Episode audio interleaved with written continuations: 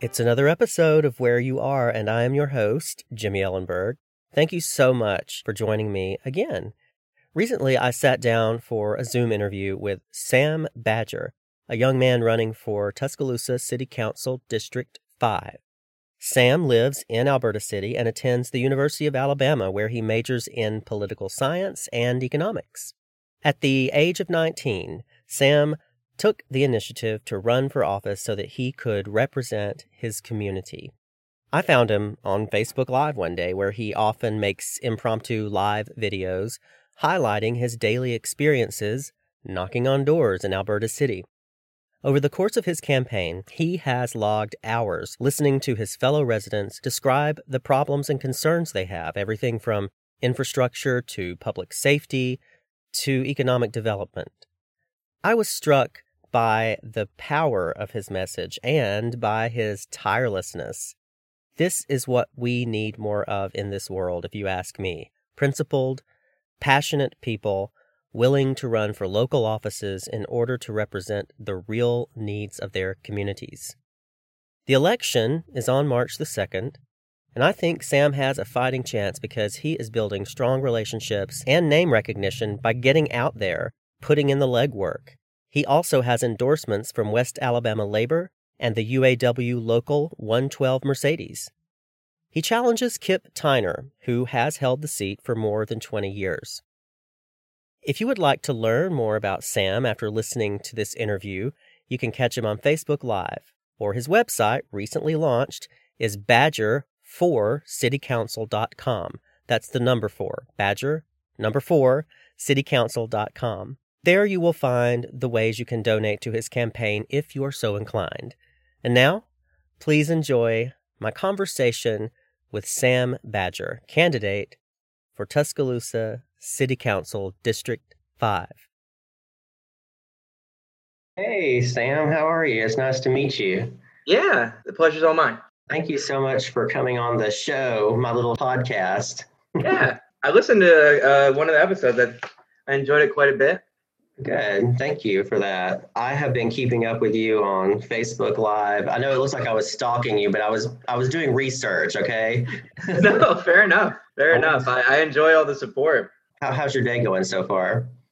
Pretty good. I haven't done a ton. I've been trying to get, you know, yard signs finished, spray painting them and, and that sort of thing. So you and some people are just making those yourselves, right?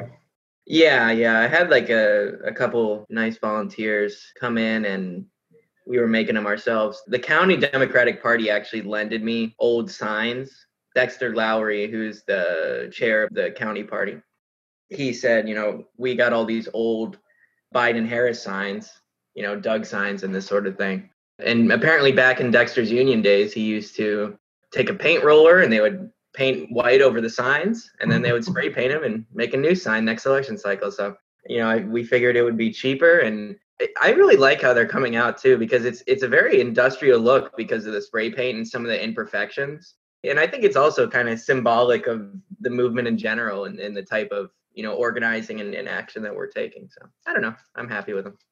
That's great. Let's jump right in then. So what you called it a movement. How would you describe that movement?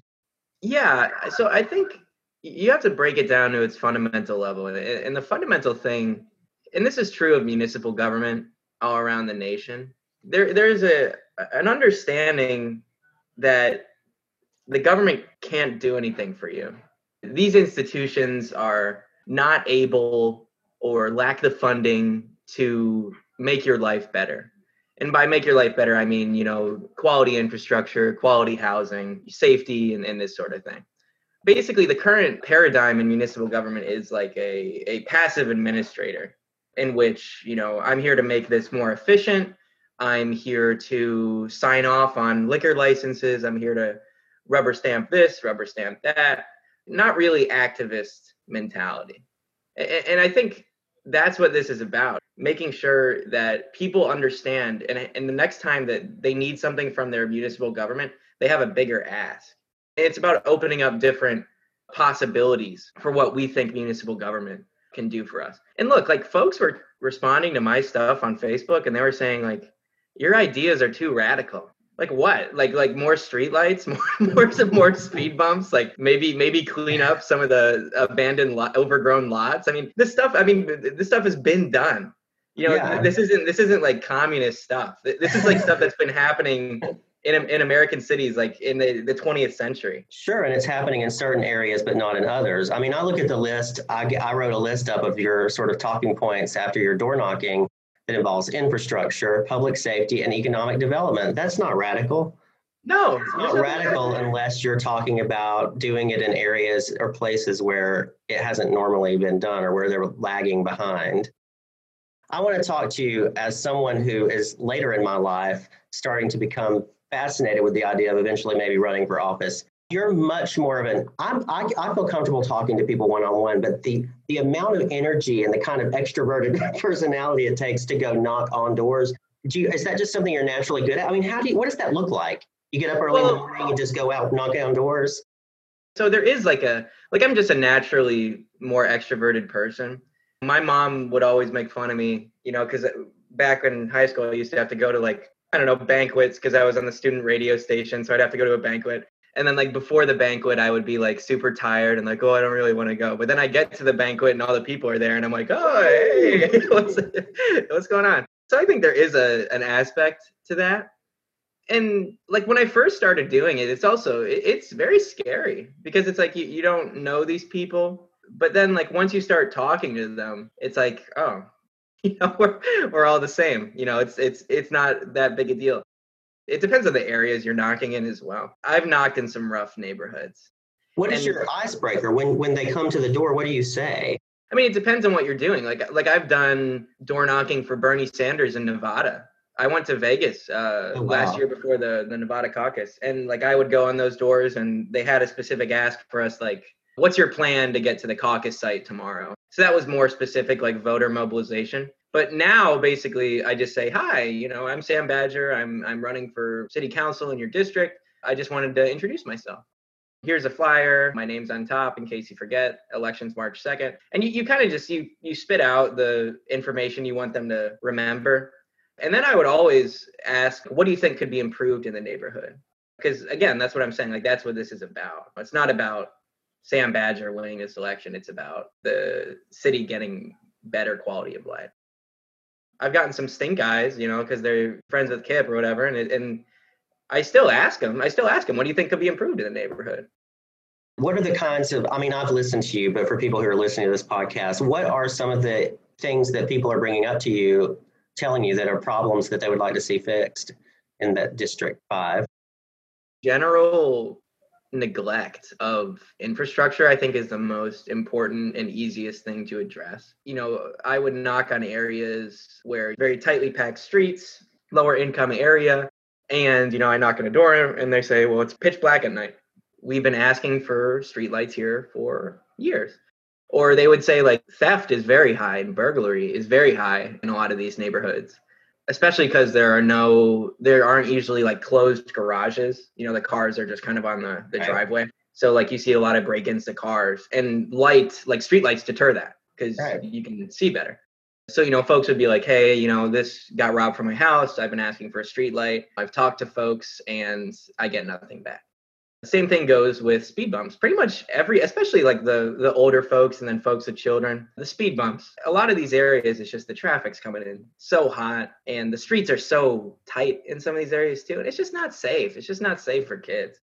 This is why we see alienation and higher rates of crime. It's it's like there's nothing to do. You know, you know, it's not safe to go on the streets. It's impoverished home. Maybe there's you know tension in the household or struggle paying the bills and that sort of thing. And that's why we see folks turning to crime and then the cycle perpetuates itself you know? Right. you know i lived in alberta city probably 20 years ago and uh, i didn't know about the tennis court that you talk about. I didn't know that they had yeah. Like it's not in the exact same spot as where the basketball court was. Okay. and what i'm talking about of course is in that park. I would help out that my alberta state park or alberta skate park. It's like there's a skate park alberta parkway and there's like a tennis center. So think of the symbolism for a second. There used to be a basketball court in that area, not exactly the same spot. It's not like they took down the basketball court and then put it on the same lot. But you know, the police station is nearby to this area.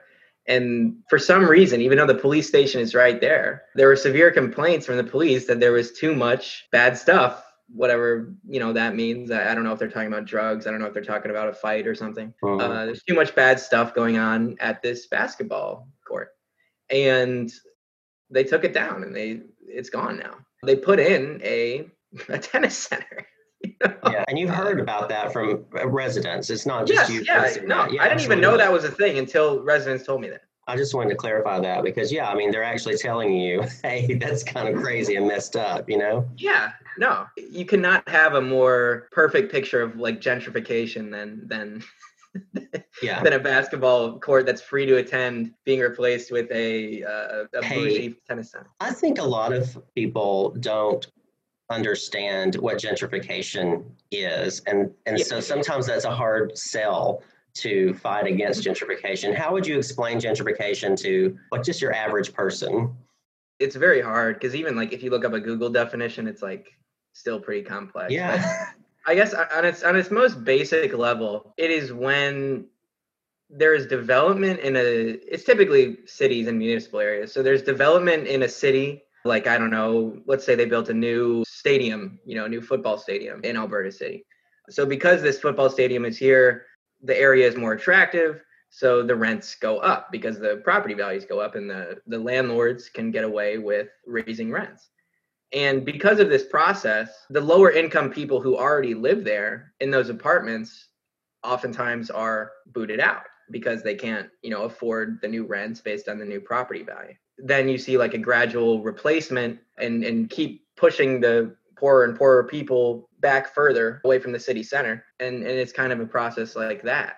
And then, you know, there's also a racial aspect as well, redlining and that sort of thing. Don't you think a lot of times, I think what happens with people is they get, some people get excited and they go, oh, for instance, if there's a football stadium and now, oh, look, Alberta City is getting a football stadium. That's great. That's going to be great for business. That's going to be great. But I don't think people see behind the scenes as to everybody getting pushed further and further and further away. Yeah, yeah.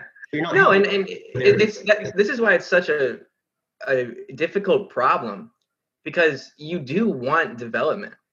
Like like like say that you know i'm elected and then we get the streetlight speed bumps and you know sidewalks or whatever we want and infrastructure wise. That would increase the property value you know? Like that that mm-hmm. would potentially cause some kind of gentrification but that's why you have to know this going in and you have to be mindful of that. That's why when you know we're talking about development in alberta city like I- don't think we need more student apartments. Right. i want to see more people owning their homes you know? Because then when the property value goes up then it actually helps them right? if it's if you're a homeowner it actually helps you yeah. uh, as opposed to if you're a, a tenant.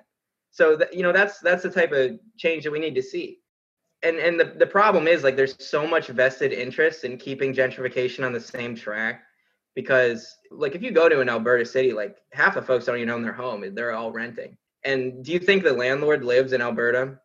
I'll give you two guesses.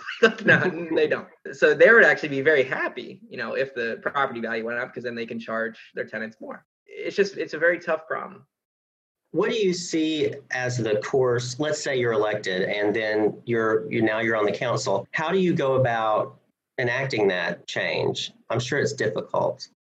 I think the easiest thing would be the infrastructure. I think, you know, left, right, center, whatever you want. I, I don't think anyone can say with a straight face, like, no, the streets should not be safe. Like I like I don't I don't think that is a thing. Now there might be some, you know, gr- groaning and moaning about, oh, we can't afford this or whatever. But it's like the city has been running a very low deficit for a while. We don't have a ton of debt. So yeah, I think I could work with other folks on the council in that aspect.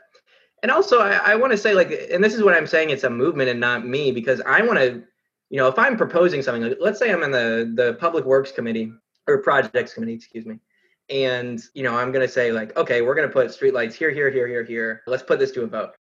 Because these are public meetings, I want to have 20 people from the community in there, and they can all testify one after another. I've been asking for this for X number of years like this is the only way that things change in government right like they're not going to do it if there's no pressure and i'm not saying we're going to like burn the house down or anything but it's like get like face to face and say look this is what we need and we've been asking for it for you know this number of years yeah unacceptable.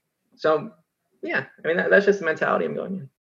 How did you get involved in politics in the first place, Sam? I mean, I heard you say earlier that you were up in Nevada, you know, working for the Bernie Sanders campaign. You are fairly young, so I'm just interested in Yeah. were you involved in politics in high school and even before then? I would say, like, if I had to give a timeline, I was first probably inspired by Bernie Sanders in the 2016 race. I think I was very inspired by his message of a brighter future and you know more active government. So I, I was really into that, and I didn't do any like volunteering or anything at that time. But then when you know 2020 came around, the 2020 campaign, you know, which started in like probably early 2019, he came back and and you know I I did a lot more work with that.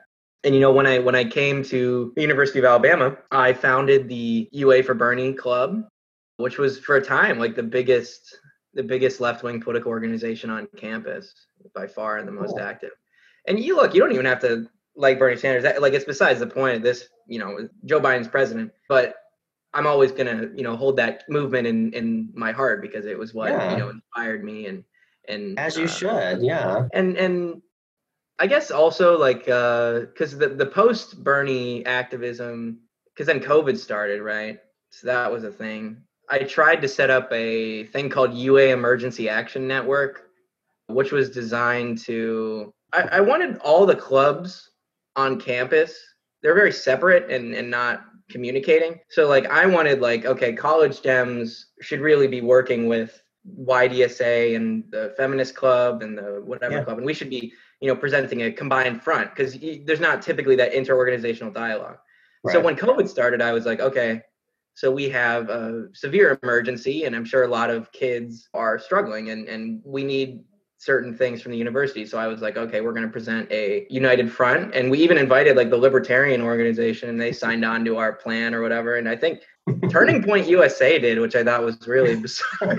I don't know what I don't know what they were about but you know we presented a, a letter to the university and unfortunately you know partly due to me and partly due to others it just kind of fell apart because there was just not eh, because we were all back at you know we were we all got sent you know our diaspora back to you know where our parents live Yeah. it, there just wasn't a ton of energy and that kind of fell through but yeah, I mean, I mean that's just the type of stuff that you know I've I've tried to do, and eventually UA for Bernie turned into Our Time, which is like our revolution. That's like a organization, and I founded that as well. And one of my favorite things that I did was I did this segment like every week called Radical History, in which like I would present a book about a historical figure in in American politics, and you know I would give some kind of a not really a lecture. I'm not a professor, but like just kind of a discussion with my friends, and that was a lot of fun.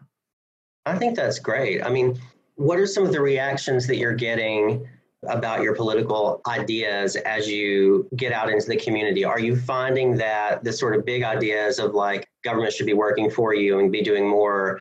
Are you finding conflict with some people who think that government should not be doing? it? Or is it really just all about the local issues and that sort of goes to the side? when you're talking about an election with a electorate this small, like we're talking about, I would estimate we're going to get maybe like 1,500 votes in this election. 1500, really? Yeah. So when you're talking about this, I think it really is just about like they call it like pork in the sense that like we're going to give you this and then you can attach my name to this thing we're going to give you.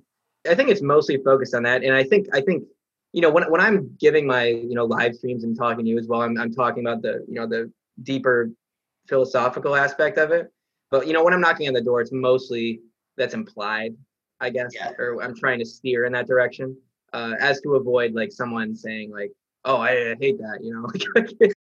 then let's anchor it back into specifics. So you talk about also something I think is very interesting, which is these empty lots and overgrown lots. And you talk about how one woman says, you know, the tree is growing over into her yard and she shouldn't be responsible for that. What is the process and have you studied or, or, or do you know about other places where they were able to buy up lots like this or get in touch with land with the landowners? What does that process look like?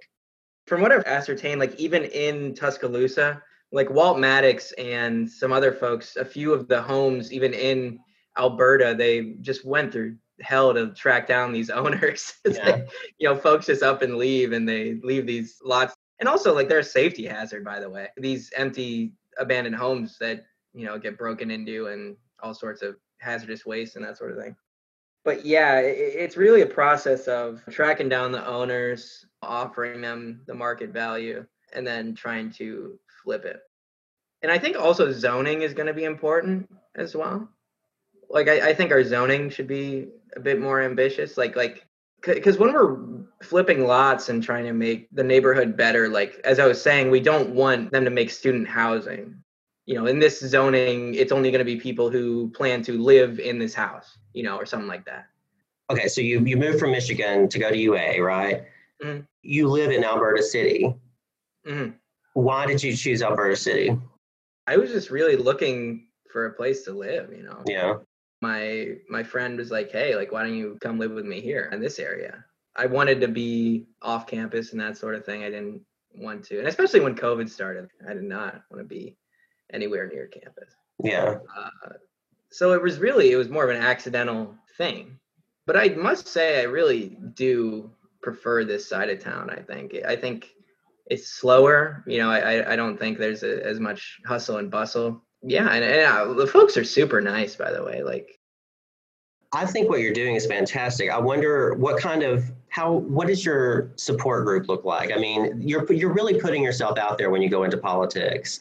And even though you could say the Facebook stuff was mild, really, I mean, it's not horrible what people said about you. But yeah, how do you gird yourself against that sort of public vulnerability that you have now? Do you have a strong support system?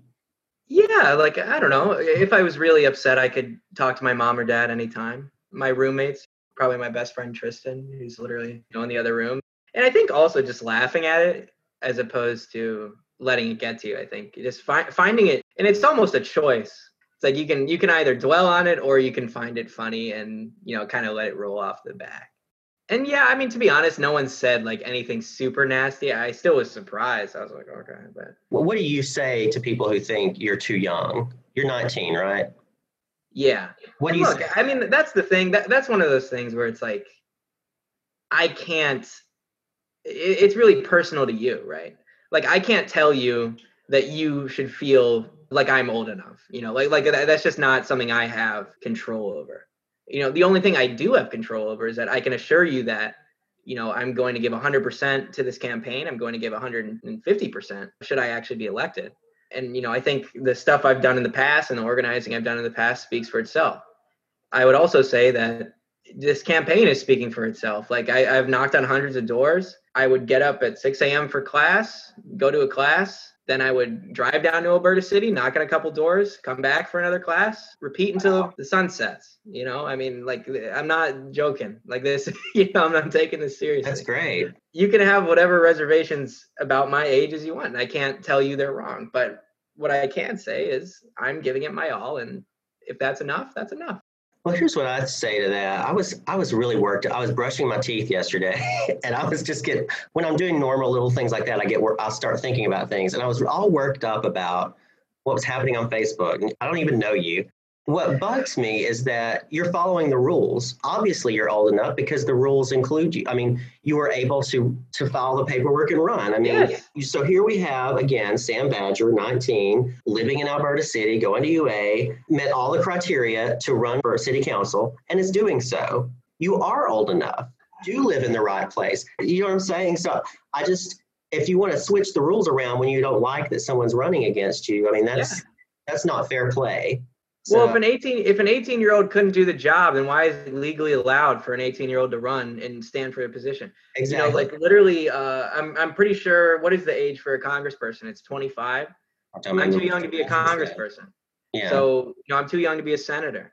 But th- this is a specific job that they have by law said, if you are uh, above this age, you can run. Yeah. So I filed the paperwork. I'm qualified. I paid my $200 qualifying fee. I'm on the ballot. Thank you. what are your aspirations? So let's say, okay, so if you get elected, do you want to stay on? I mean, do you hope that you'll have several terms, or do you? Yeah, I think I think it just depends on how it goes in the sense that like, what are we able to get done? I would want to probably seek at least two terms. You know, I can see that. Yeah. Uh, and then like if there was a thing where it was like, okay, we've solved several of the problems, but we're kind of getting hung up because we don't have enough influence. Maybe then you're like, okay, maybe we run for mayor or something. Like that it depends on the circumstances. Like if we can get stuff done from the council seat, then we get stuff done from the council seat. And the priority is like I'm not even trying to you know, because folks have personal ambitions and you can say, I want to be this, I want to be that. But like my responsibility at the end of the day will be for four years to serve the people of the district and make sure that their needs are being met. And I think that takes priority after, oh, do you want to be a state senator? Do you want to be a whatever? Oh, absolutely. I, I, what I love about your message and when you talk, that's why I've enjoyed watching your Facebook Live videos because I don't know if it's because you're a different generation or if it's just there's something about your online presence. It reminds me a little bit of, of AOC and the fact that she's just willing to just be very natural. You don't sound yeah. like a politician. You go on and you just sort of speak your mind. You're not censoring yourself, right? And you go yeah. from the big ideas to the small ideas and bounce back around. You're not trying to, it's not like you're trying to package yourself. And I believe that you, this, I really do believe that you want to work for your community. And that's what we need our public servants to do is to find out what the community wants and needs and work for that in whatever capacity you're able to do that. So I applaud you for doing it. You feel brave? Do I feel brave? I don't know. I, I would say. Or crazy. well, uh, you know, they're the same thing, I guess, at the end of the day. But I would say I feel brave when I knock on a rough looking door you know yeah. then, then i feel brave but you know other than that you know i think i don't know I'm, I'm just trying to do my best and i think i'm just inspired and, and motivated by the people i meet and that's just how it goes. Because there's i mean there's only one way out. It's like our entire society is designed to divide us and separate us. And that's like a cliche like you know folks say that all the time but it's true. You know it's designed to tear us apart and make us feel isolated so we don't do anything to make it better. Because there's you know vested powers that be that want it to be the same. So the only way you can break it down is to literally go knock on a door and say hi i'm sam what's your name i mean and that's that simple it sounds simple but it's also you know it's, it's yeah. a big thing yeah one of the reasons i do this podcast is to highlight people who are doing stuff like what you're doing whether it's political artistic whatever if how, practically first, what do you have to do to run for city council? What are the steps you have to take? Is it complicated? So it kind of, yeah. I mean, I'm somewhat, and that's the problem. Like, this is another thing as well. Why is there a $200 qualifying fee? You're yeah. basically saying that if you don't have $200 of disposable income, then screw you. That's what it's saying. Yeah. That kind of rule. So, you know, you have a $200 qualifying fee, which you have to do to get on the ballot. If you want to raise money, you're going to need a campaign committee, which you have to file with the county as opposed to the city. Like you pay the qualifying fee to the city, you have to do this campaign committee set up with the county. So mm-hmm. it's like mm-hmm. you see the, these different paperwork and then you're bouncing yeah. all over in these different places. And then sometimes, like to set up the bank account for the campaign, it's like I'm calling the Secretary of State's office and like I'm like, uh, how do I set this up? And they're like, oh, we don't know. Uh, like, you're the Secretary of State office.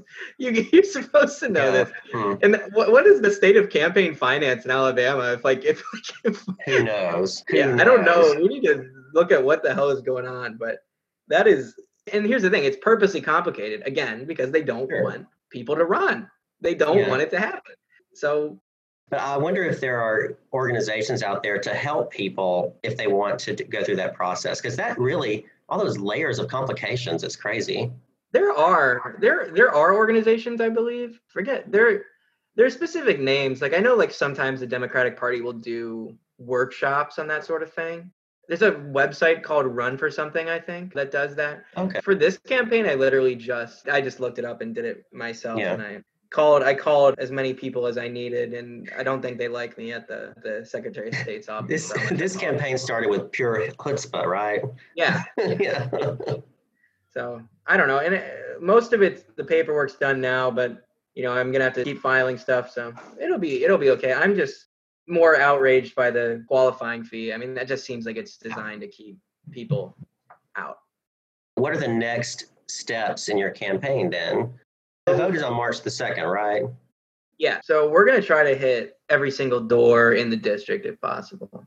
We're we got some folks you know some students and that sort of thing who are young and are eager to get out there and you know have good knees but on those roads with potholes probably yes true we're going to try to do that we need literature which is the problem right now and i ordered some and it's going to be coming on tuesday so that should allow us to restart the door knocking i've just been making signs as well my sense of like the pulse on the ground is like folks are ready for some kind of change you know because yeah. Eh, i mean kip's been in there a long time. 1997, I believe, was his first election. Yeah, I was in college. Yeah, I remember. Yeah, so it's eh, late 1900s, Sam. Late 1900s. yeah. Before we go, what are you aside from politics? What are you? What do you do for fun? What do you do? You have any personal time? Do you listen to music? Do you play video games? What do you? I used to play video games more. I really like Halo. I used to be really into Halo. Now I'm collect vinyl. Uh, I'm looking at oh, cool. my, my record collection. My my favorite person to collect is probably Marvin Gaye. Yeah, I love uh, Marvin Gaye. I would hope to get every one of his albums, like his you know LPs that came out when he was alive. I have most of them. I would say my favorite is probably. I really like Here, My Dear. I really like Here, My Dear. Yeah, that's a good one. Where do you get uh, your vinyl? I well, because in Michigan, right? In Michigan, you have Detroit, and that's like Motown. Oh, yeah. So like you can just go to a variety of places in Tuscaloosa, there's only really one record store, which is Oz Music. Oz, yeah, I like Oz. Which is which is it's a good record store. I like going there. I, don't find their soul selection, which is what I mostly collect, to be like hugely expansive. Yeah. But I don't know. I've gotten a couple decent records there. My roommate works there, so you know, I okay. I, I like those guys. And so yeah, I, I would say collecting vinyl and stuff. I read sometimes as well. I read a lot of like history biographies of people. So like I have like my Malcolm X that I read Yay. a while ago. I'm reading a book about Henry Wallace, who was the the vice president under FDR. Yeah, that's that's about it. I love nonfiction. I'm reading a, a book by Jill Lepore right now. She's the one who wrote. She wrote this great book about the history of Wonder Woman, but she's a historian, really? a U.S. historian.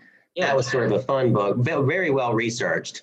I can't remember what it's called. I'm reading a book by her right now called New York Burning, and it's about, I, I did not know about this, a slave insurrection in New York. And I think it was in the early 1700s, like 1719, 1720. Big trial. It was almost like a second witch hunt in a way. And a lot of these folks were killed, executed, or whatever. I'm just starting the book, but she's a really good writer, a really good historian. She always makes it very. She she definitely uh, relies on primary sources, but she tells a story while she's doing it, and it's yeah. really good. I like her.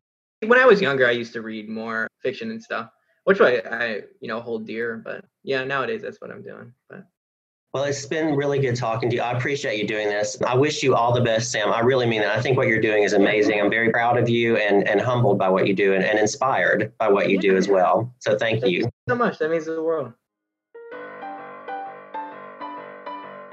Where You Are was created by Jimmy Ellenberg and edited by Fox Williams. Our intro is Small Piano from the Anthill album by Patricia Taxxon. All music was used with permission. The views expressed in this podcast do not reflect those of any institution for which I have ever worked or will ever work. Thanks for listening. Have a nice day wherever you are.